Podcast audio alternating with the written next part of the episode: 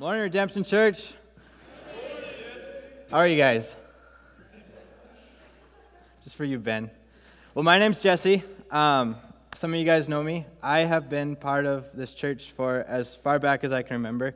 Uh, my parents snuck into what was the Duval Church back when I was probably second grade. So I've grown up in this community. This is my home. I love it. If I don't know you, I'd love to get to know you. Come meet me.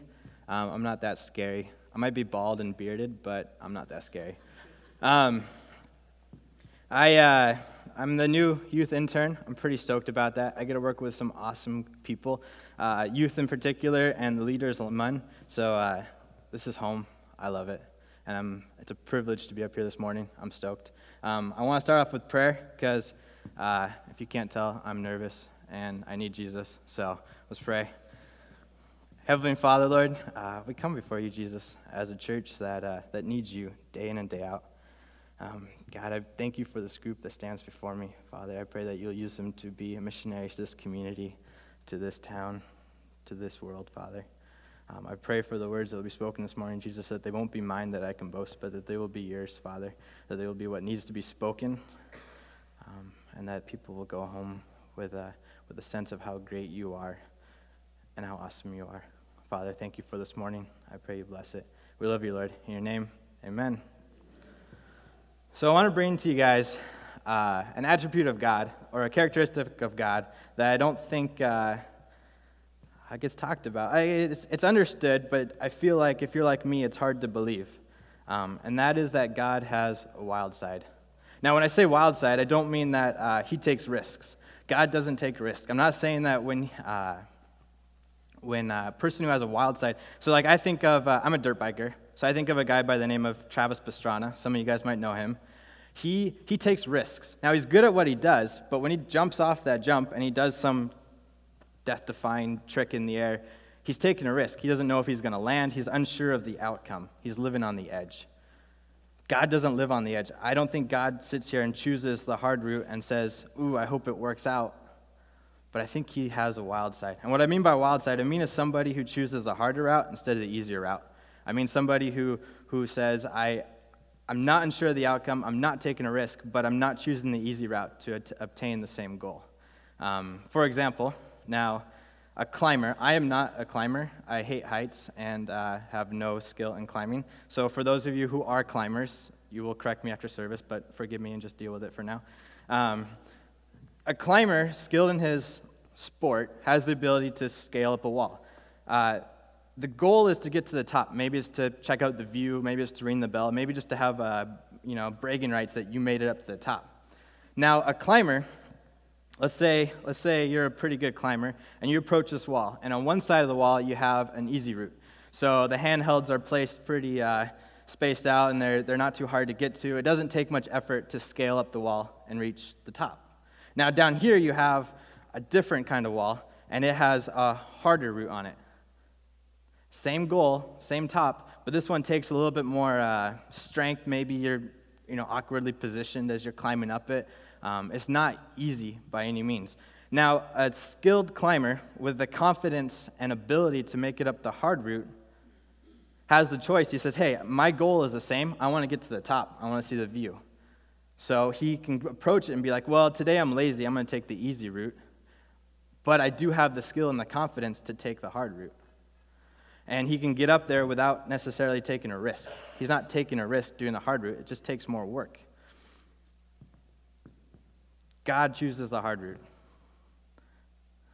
I feel like when God wants to advance his kingdom, he doesn't choose the easy route. He chooses the hard route. He's not unsure of the outcome, he's not taking a risk.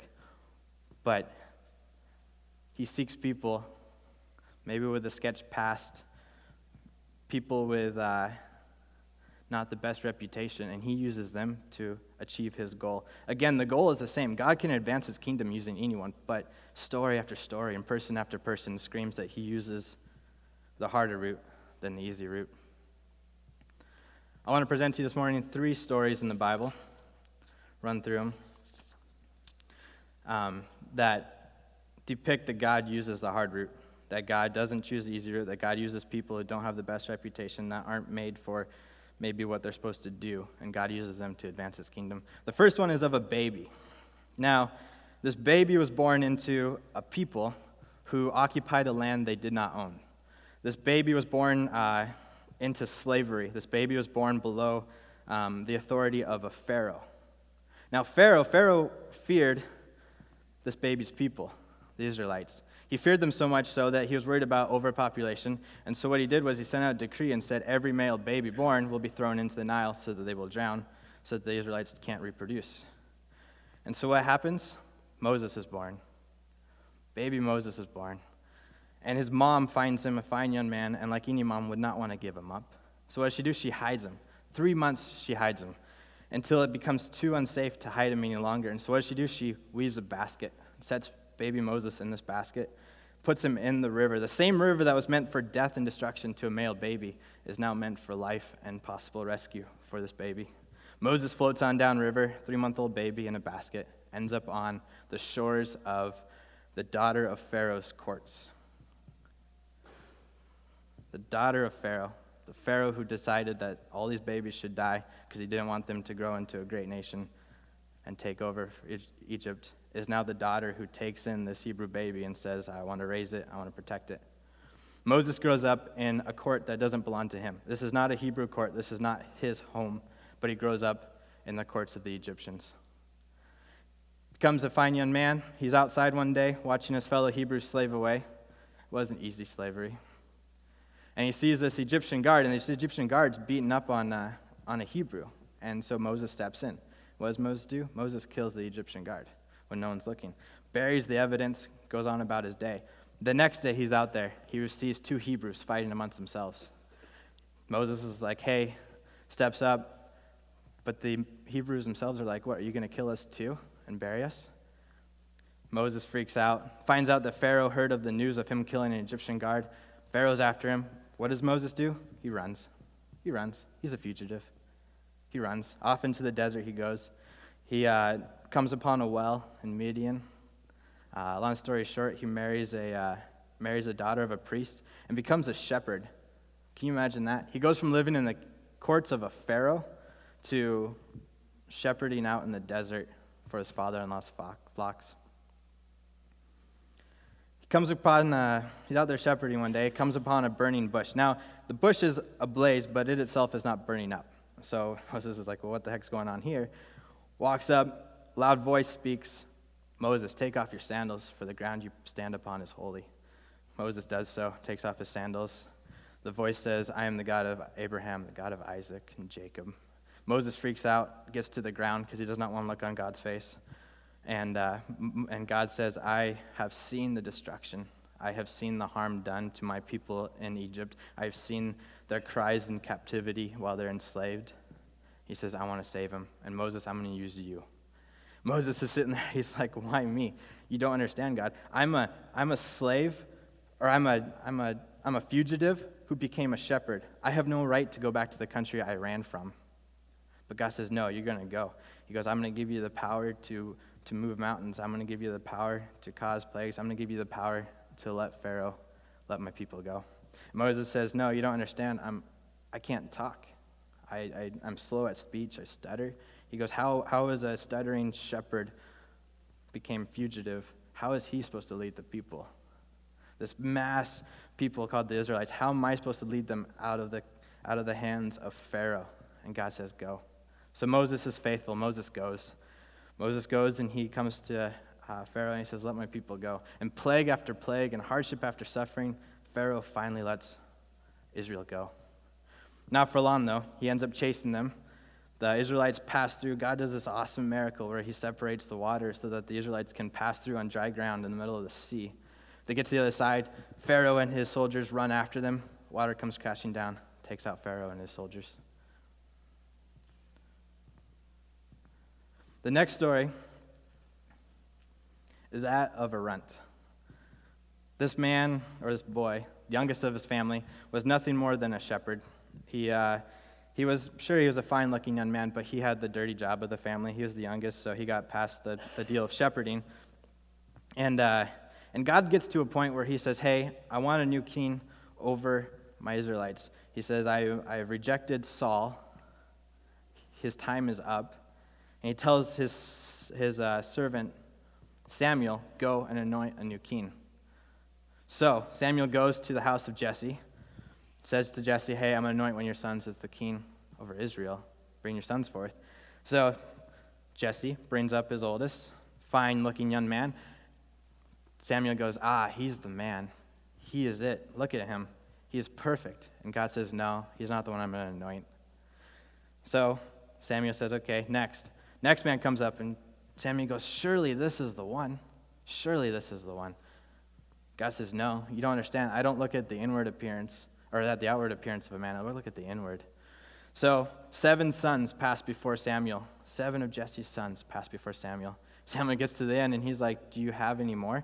And Jesse's like, Well, yeah, but he's the youngest. He's out there shepherding my flocks. Like, how, how is he going to become king? Samuel says, Bring him to me. As soon as David came, he was anointed. David went into the service of Saul. He had a skill for playing harp, which uh, calmed Saul's nerves since uh, God kind of rejected him. And, uh, and he uh, ends up the time that uh, the Israelites go off to war. And they go up against a people known as the Philistines. They're out there, and there's, there's this giant man who, uh, who comes out from the Philistine camp, and he says, Send out one of your men, and the men, and whoever dies between the match of two of us, become slaves to the other.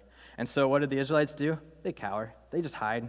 They're, they're, uh, they're on the other side of the hill. They're freaking out. They don't have a man strong enough to go fight Goliath because he's like this, I think, nine foot tall man. I mean, just big. His, his armor weighs a ton. So, what does David do? David gets sent out by his father Jesse to bring food to his brothers who are in the Israelite camp. And David, or Jesse's like, David, you know, bring this food and bring back report of your brothers. Let me know how they're doing. So David, David goes, and he sees this man, this tall giant out there in the, in the field, taunting and taunting and taunting the Israelites. David asks, finds out that, hey, he wants to fight just one of us, but no one's brave enough to approach this giant. So David says, I'll go. David says, ah, I've got God on my back. I'll go.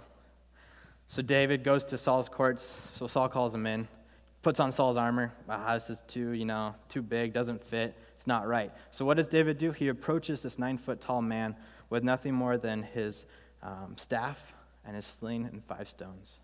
He approaches the man and he says, You come at me with swords and shields, but I came at you with the Lord God Almighty. And he sinks a rock right there in his forehead. Goliath falls. The Philistines run. The Israelites chase after. David gets praised for this. People are like, ah, Saul's killed his thousands, but David has killed his tens of thousands. David gets this, this reputation. Uh, a little while later, Saul dies. David becomes king, as he was anointed to. Um, there's a lot more detail in that story right there. Some of you guys have heard that. But when David becomes king, he, he doesn't enter into this perfection in life. He's not like, oh, now he's king. He's this great king. He's perfect. No, David still messes up. He ends up, uh, he ends up seeing a woman, sleeps with her, finds out she's married to one of his mighty men, the men he had trained up. So what does he do? He has the mighty man killed so to hide his tracks.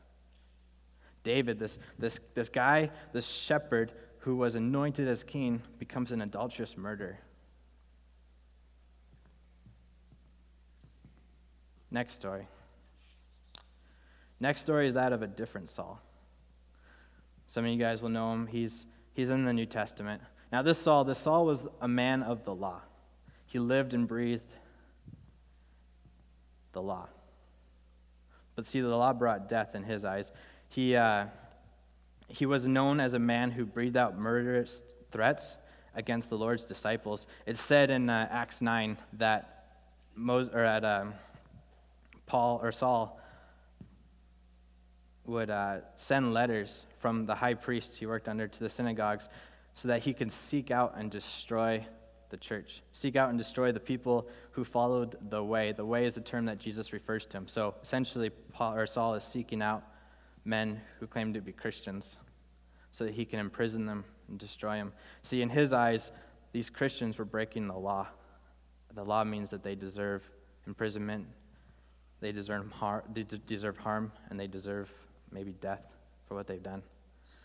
Now, Saul is on his way to Damascus. He has letters with him sent to the synagogue there so he can seek out the church and destroy it there. And he's on his way, and he meets Jesus. Jesus comes in this bright light. Saul falls to the ground. This loud voice says, Saul, Saul, why do you persecute me? And so Saul says, Saul says, Lord, I'm not worthy. And, and Jesus says, Now go to Damascus, where, you will, where I will tell you what to do. And now Jesus then goes to a, a man in Damascus, a disciple of him, and he's, it's, his name is Ananias. And Ananias is told that Saul is coming, and you're supposed to go restore his sight to him. Now, can you imagine? Here, here's Ananias in Acts 9, and he's saying, But God, don't you understand who Saul is? He's not kind to us. He's not, he's not nice to us. He doesn't want us. He wants to destroy us. Ananias is like, I know you're good and all, God, but you don't understand who this man is. And God's like, no, go. Restore his sight. I'm going to use him. So Ananias is faithful. Ananias goes, um, approaches Saul, says, Brother Saul, the Lord Jesus restores your sight. Saul's sight is restored. Saul then takes a little time to recover his strength. And what does he do? He goes out and he preaches the gospel. Now, Saul's reputation was so big that everyone, he wasn't just some new man. You know, if some guy rolled into Duval, we wouldn't know who he was. But if Obama or name another big name person in our country rolled in, we would know who he was. Now, Saul was someone who was known. He had a reputation, and he especially had a reputation for harming the church. He had just come from Jerusalem where he caused havoc in the church, where he harmed the disciples. And here he is, the same man who these people have heard of, is up on the street corner preaching the gospel preaching the gospel. You see, his reputation made the Jews so baffled that he was out there proving that Jesus was the Christ. And yet, when he returned to Jerusalem, he went to go uh, to approach the disciples, and the disciples were still scared of him. They're like, No, we don't want anything to do with you. You have harmed us, you have hurt us, you have killed us, you have imprisoned us. They refused Saul. But Saul finds another disciple, ends up starting these missionary journeys, planting churches. He becomes Paul. Paul meaning God's chosen. Paul. The Paul who wrote a good two thirds of the New Testament. The Paul who planted churches, who raised up young men like Timothy. This Paul was Saul. Saul taught the law, and that the law brought death. Paul taught grace, and that grace brings life.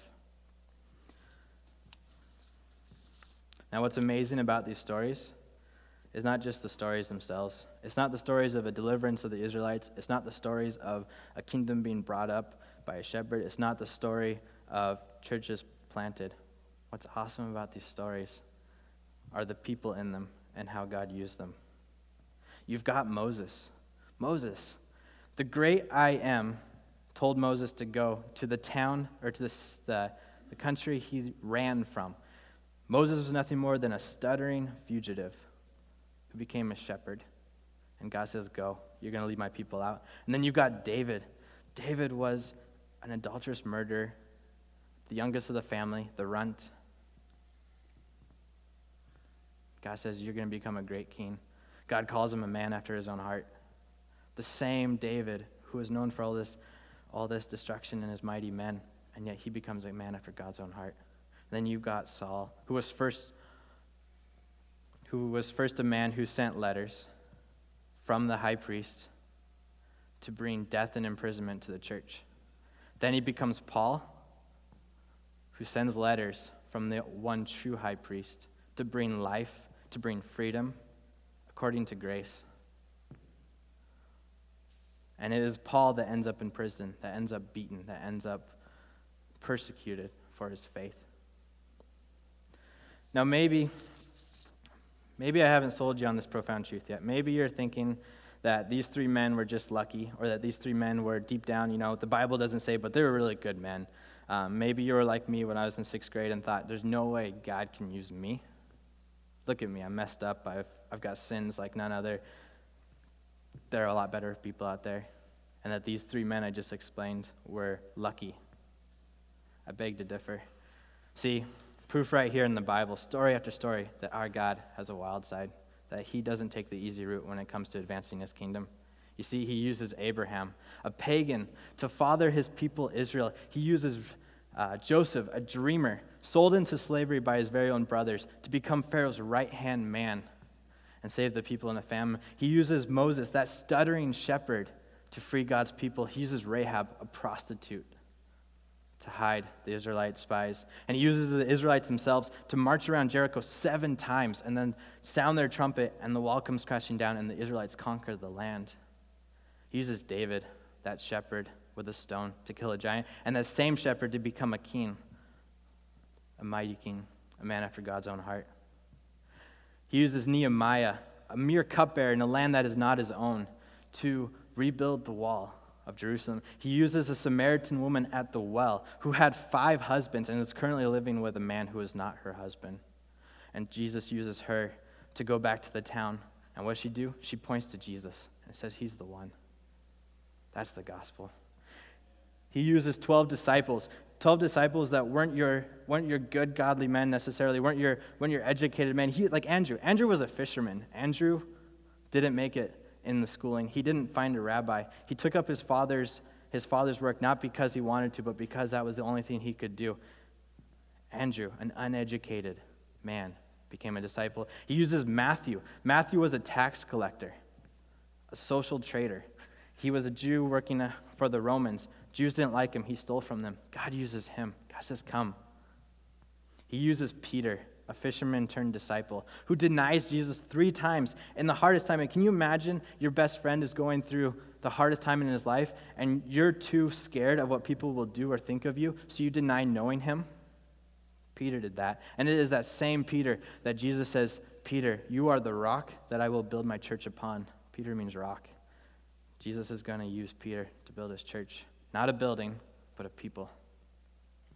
He uses Mary, a young virgin, to carry the Son of God. He uses Joseph, a carpenter, betrothed to Mary, to raise the Son of God. He uses a young man by the name of Timothy, who's looked down on for his age, to carry the responsibilities of the church, even to death. He uses me, a homeschooled redneck mechanic.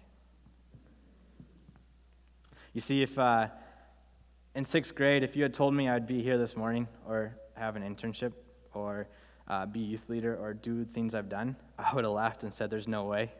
There's no way. God wouldn't want to use me. We were at this uh, youth conference uh, in Seattle. It was a service conference. It's called Youth Quest. Um, sixth grade, I think it was my second event with the youth group. And uh, essentially, what it was was in the morning, you wake up, you have a service. Um, there'd be uh, talk and worship, and then you go out and you serve. And uh, I think the first day I went and served at an MS home. Uh, we did gardening there, and then the next day we fed the homeless, and the next day we, uh, we worked at a church, I guess, I think. Um, and on the last night, they did, a, they did a kind of an altar call. And the guy who was up there said, You know, Jesus wants you. He has grace for you. He loves you. He's going to use you. And I remember sitting there in the pew, and I can look, I, I, I clearly remember looking to my right and seeing one of my good friends, and I said, Jesus wouldn't use me, but he would use her. I have, I have a reputation. I have, I have sins that, that cover me. Why would God want to use me? She's right there. And I remember sitting there and people started leaving, and JP was the youth pastor at the time, and JP came up and he sat down next to me, and I, I explained to him what I was thinking that, that I'm sure God's gracious, but he, he doesn't want me. Why would he want me? I really wanted God to want me, but I didn't think he would want me. JP explained to me that God does want me, that He takes our sins and not only throws them as far as the east is from the west, but He nails them to the cross. They go to the grave with Jesus, and Jesus rose three days later to give us life. I remember sitting there and thinking, does he really want me? And JP was like, yes, he really, really wants you. He died for you. He loves you. That day, I, uh, I made it my own. It wasn't something that my parents passed down to me. It wasn't something that became tradition in my family. It became my own. I found a God who has grace enough, who was big enough to cover my sins, who had the power to take a man like me and use me. See, I'm a daily reminder that our God has a wild side. I'm a daily reminder that I did not do it on my own. I don't have to look very far to know that God uses people who have a broken past. Because every time I look in the mirror, I don't see a man who deserves God's grace. I don't see a man who did something good enough to earn God's grace. I don't see a man who's worked hard enough to earn God's grace. Because it's not by our works, but it is merely by the grace of God that I am up here on stage today, that I am that I am a youth intern, that I have come from a sixth grader who didn't think God was big enough to take my sins to becoming a man who says, No, God is big enough to take your sins. And he wants to use you. Sure brings humility, huh? That we stand here as, as men and women, brothers and sisters, and we say, It's not on our own doing. We can never work hard enough to reach heaven. We can never do anything good enough to get God's grace aside of the fact that God is just graceful and loving forgiving, and He wants us. Romans 5 7 says it pretty good. It says, You see, at just the right time, when we were still powerless, Christ died for the ungodly. Us. You, me. Very rarely will anyone die for a righteous man, though for a good man someone might possibly dare to die. But God, but God demonstrates his own love for us in this. While we were still sinners, while we were still occupied graves, while we were still enemies of God, while we were still lost, while we were still dead, Christ died for us. Redemption, you, me, redeemed, forgiven, loved.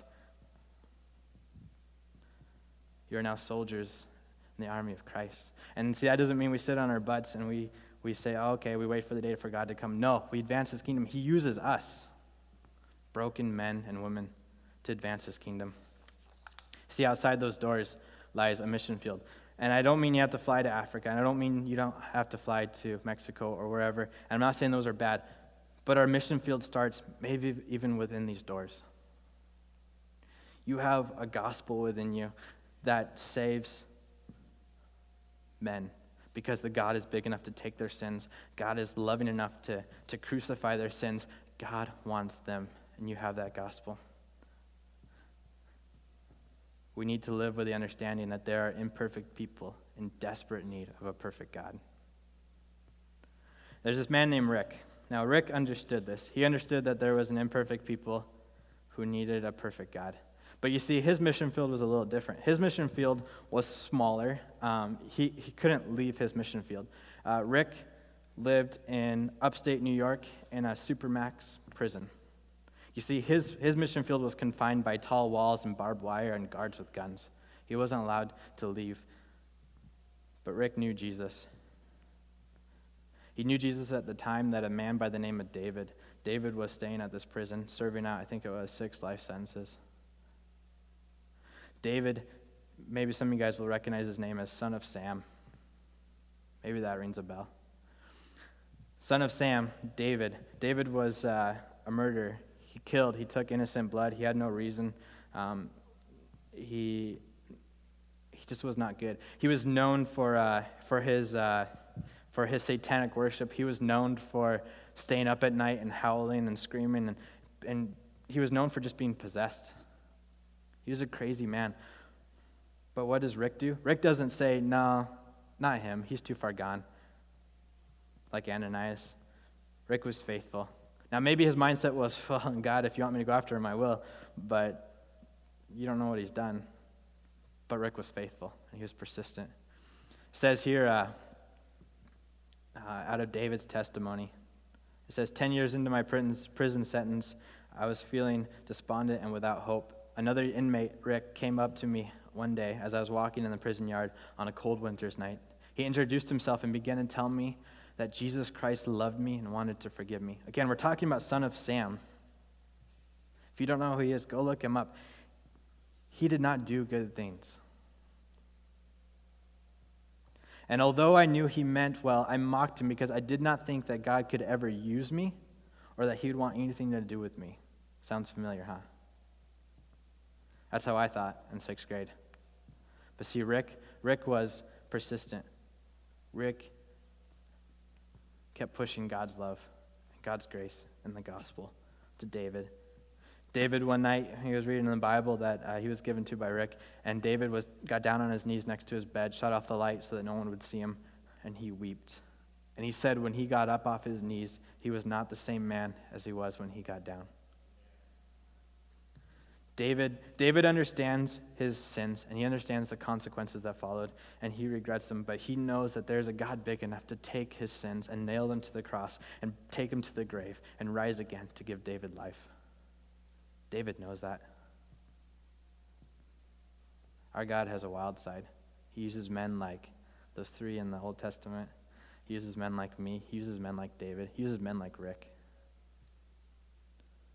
You see, Jesus at the end of his ministry here on earth, he commissioned 11 men 11 uneducated, 11 rejected, 11 rebellious, 11 men we would not choose because they were fishermen, they were tax collectors, they were, they were not strong enough to stand by Jesus' side when he was being tortured. He spoke to those men and he said, All authority has been given to me here on earth and in heaven. Therefore, go. Go baptize the nations baptizing them in the name of the Father and of the Son and of the Holy Spirit, and teaching them to obey everything I have commanded you. And surely I am. The same I am that spoke to Moses, the same I am that said, Moses, go. And Moses was like, No, you don't understand. I'm a stuttering fugitive. Why would I go back to a kingdom that wants to kill me and free a people who don't like me? And God says, I am sending you. The same I am who said to David, Go, kill that Goliath. I'm on your side. The same I am who went to the cross for us, that same I am will be with us always, even to the very end of the age. He used those 11 men to rock the world for ages. Imagine what he can do with us. Imagine what he can do with a redneck mechanic. Imagine what he can do with uh, a farmer. Imagine what he can do with just a small town businessman. Imagine what he can do with you. No matter how checkered your past is, no matter how um, how much sin you think you've had you've accumulated it doesn't matter. That got nailed to the cross because he loves you and wants you. I want to close with this redemption church. May you not leave here today thinking that god takes risks and he's unsure of the outcome that he's biting his fingernails in anticipation of seeing what's going to happen that he's worried that we're going to mess it all up but that a perfect god uses us an imperfect people saved by his perfect grace to advance the only kingdom that matters in a battle that is already won. Redemption Church, brothers and sisters, our God has a wild side. Let's pray.